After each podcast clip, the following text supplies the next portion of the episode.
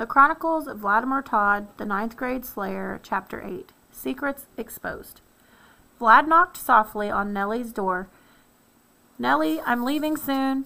Her response was slow, heavy with sleep. Okay, I'll be right down. He listened at her door for another moment until he heard her get out of bed. Sometimes, when she just worked a late shift, she felt bad about making sure she was up before he left the house. But after what happened to his parents, the superstitious part of him insisted that he couldn't leave anyone sleeping while he went off to school. Downstairs, he dropped his backpack on the kitchen table beside his sunblock. Stretching in the early morning light, he retrieved a bag of blood from the fridge and glanced at the phone. There it was, mocking him, pointing out the fact that it was ridiculous the way he was brave enough to face a killer vampire last year, but too chicken to call Meredith and say he was sorry for not kissing her when she'd clearly wanted him to. Well, Maybe she hadn't, but Vlad couldn't think of any other reason for her to lean toward him with her eyes closed and lips puckered like that. He chewed his bottom lip thoughtfully for a moment before reaching for the phone. Before he could overthink his actions, he picked it up and dialed. Ring! Vlad's heart skipped a beat, then knocked hard on his insides as if trying to wake him up from whatever bout of insanity had taken him in his grasp. Ring! His heart settled some. Maybe she wasn't home. Maybe he'd just have to try back later. Maybe. Hello? His heart punched him in the chest once as if to say it had told him so. Hi, this is Vlad? Her tone sounded more curious than angry. Sometimes something he couldn't be more grateful for. Yeah, I just wanted to call and he wrinkled his forehead. He ha- why had he wanted to call? Other than hearing her voice, what else was there? He had to have a reason. And ask you ask me what? Vlad swallowed the lump in his throat and spoke before the little voice at the back of his head could tell him not to. I wanted to ask you if you had a date for the snowball yet. Meredith was quiet for a moment. Vlad, are you asking me out? Vlad cleared his throat twice. Then he mumbled something unintelligible. Then he coughed. It's just that. well, I already have a date to the snowball. She paused and then lowered her voice to a near whisper. You know, when you didn't call after Freedom Fest dance, I wasn't sure you were still interested in going out with me, so I asked someone else. Vlad panicked. I was just asking for a a friend. Oh, I'm sorry. I thought that he forced a laugh. Me? Go to a semi-formal dance? That's just nuts. I have way too much stuff to do. Anyway, I guess I'll see you around. Yeah, see ya. She'd barely finished her sentence before Vlad placed the phone back in its cradle his heart deflated, along with any hope that he would ever get a second chance with the girl of his dreams. The center of his chest ached, and for a moment Vlad wondered if his heart had actually broken into a thousand pieces. But when he placed his hand against his chest, he could still feel its beats. They were slower, as if his heart had been through a lot in the last few minutes, but it was still working. Vlad bit into the bag and sucked until it was empty, then tossed it into the biohazard container beneath the sink. He grabbed his backpack and headed for the front door. It was weird that Henry had been walking to school without him, due to some early morning student council meetings. Weirder still, that Vlad had someone other than Henry to hang out with. Vlad noticed somebody moving on the front porch. He could see them through the window.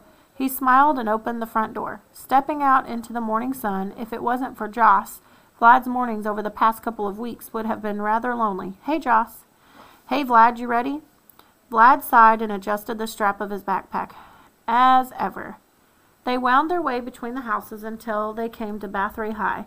Vlad looked up at the school and groaned. Why can't it be Friday? Because it's Tuesday, Joss chuckled. Stephanie Braun skipped over and smiled. She wasn't smiling at Vlad, of course, but she was smiling. Hey, Joss, you want a copy of the school paper? Her tone was so sickly sweet that Vlad nearly vomited. He'd never realized how much he really despised Stephanie until he heard her speak. Joss smiled back. Sure. Vlad mumbled, To catch you later, Joss. He wandered up the steps before Stephanie could speak again. The weatherman had predicted snow, so Vlad wasn't sure what so many kids were doing outside, and he really wasn't sure why they were each paying a bizarre amount of attention to the school newspaper.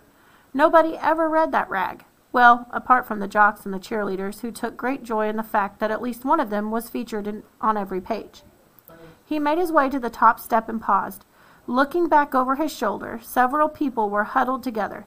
He could hear them talking about something, but not about what. With a shiver, Vlad hurried into the school and headed for his locker. The students inside were also paying annoyingly close attention to the paper. By the time Vlad saw Henry, his nerves had tangled into a large bunch in the middle of his stomach, but he wasn't sure why. He gestured to the crowd of paper reading students. What's up? Henry's face was pale. His eyes were bigger than Vlad had ever seen them. He shook his head, held a copy of the paper up for Vlad's perusal, and said, Apparently you are. On the front page was a blurry black and white photo of someone floating in midair right in front of the school's belfry.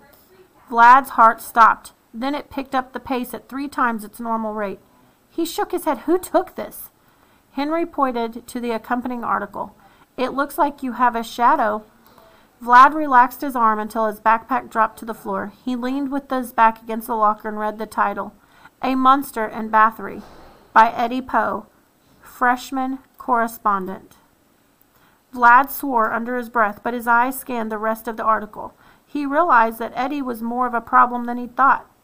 Eddie rambled about monsters, inhuman beasts with purple eyes that were invading the small town of Bathory. Apparently, Eddie hadn't forgotten about Vlad's eyes flashing on Halloween night. True to Henry's theory, Eddie had been following him. He'd gotten close enough to Vlad to spy him leaving the belf- belfry one night, and Vlad hadn't even noticed the camera flash. So much for extrasensory powers. What good was being half vampire if Vlad couldn't tell when a clumsy geek with a camera was following him around? He finished the article and cursed around, cursed aloud. His fangs pushed their way forcefully out of his gums, and he clamped his mouth shut to hide them. That was the last thing he needed. He scanned the photo again. It was grainy, gray, and dark. In fact, if Vlad didn't know that he was actually cap- capable of floating, he might not have believed the photo was of him at all. It might have been a branch, a very pale, good looking branch. Vlad folded the paper with a grunt. I think Eddie and I need to have a little talk. Henry nodded. I thought so. He's in the library.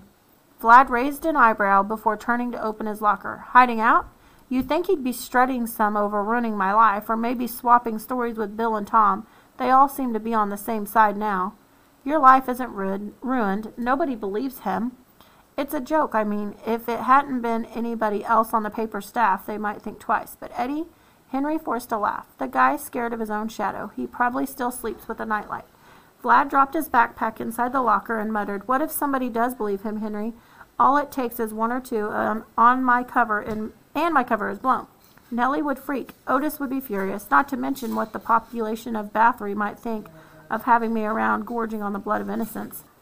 Hey, as far as you know, that blood came from some psycho killer. Nelly has no control over who donates your dinner.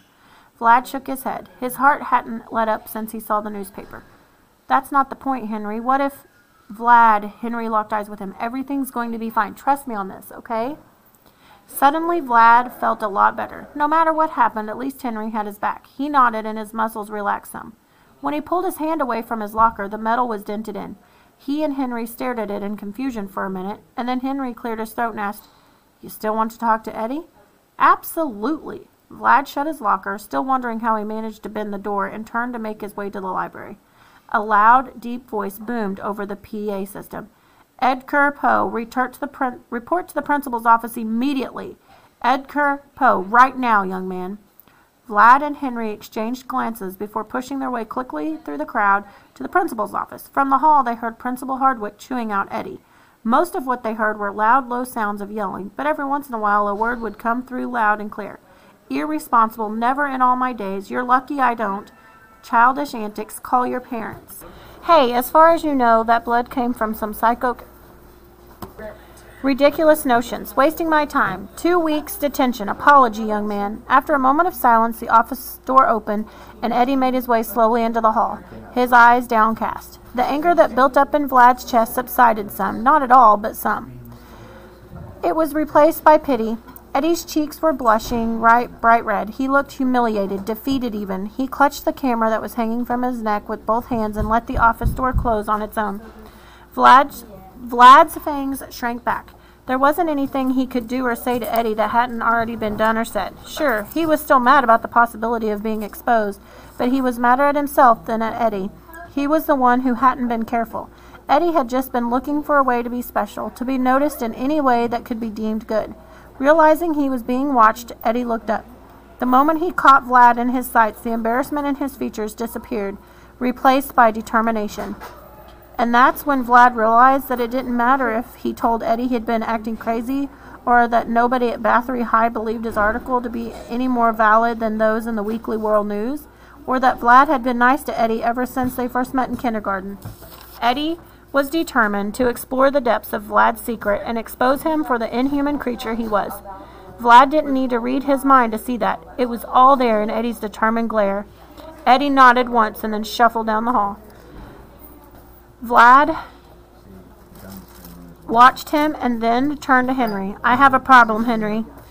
Henry sighed, watching Eddie too. Yeah, and his name is Eddie Poe.